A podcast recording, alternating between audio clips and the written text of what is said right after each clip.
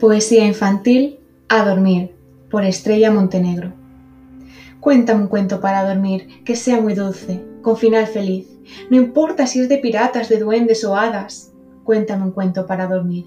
Eran dos ovejas que no paraban quietas, saltaban la cerca que tenía el pastor. Saltando y saltando, el sueño fue entrando.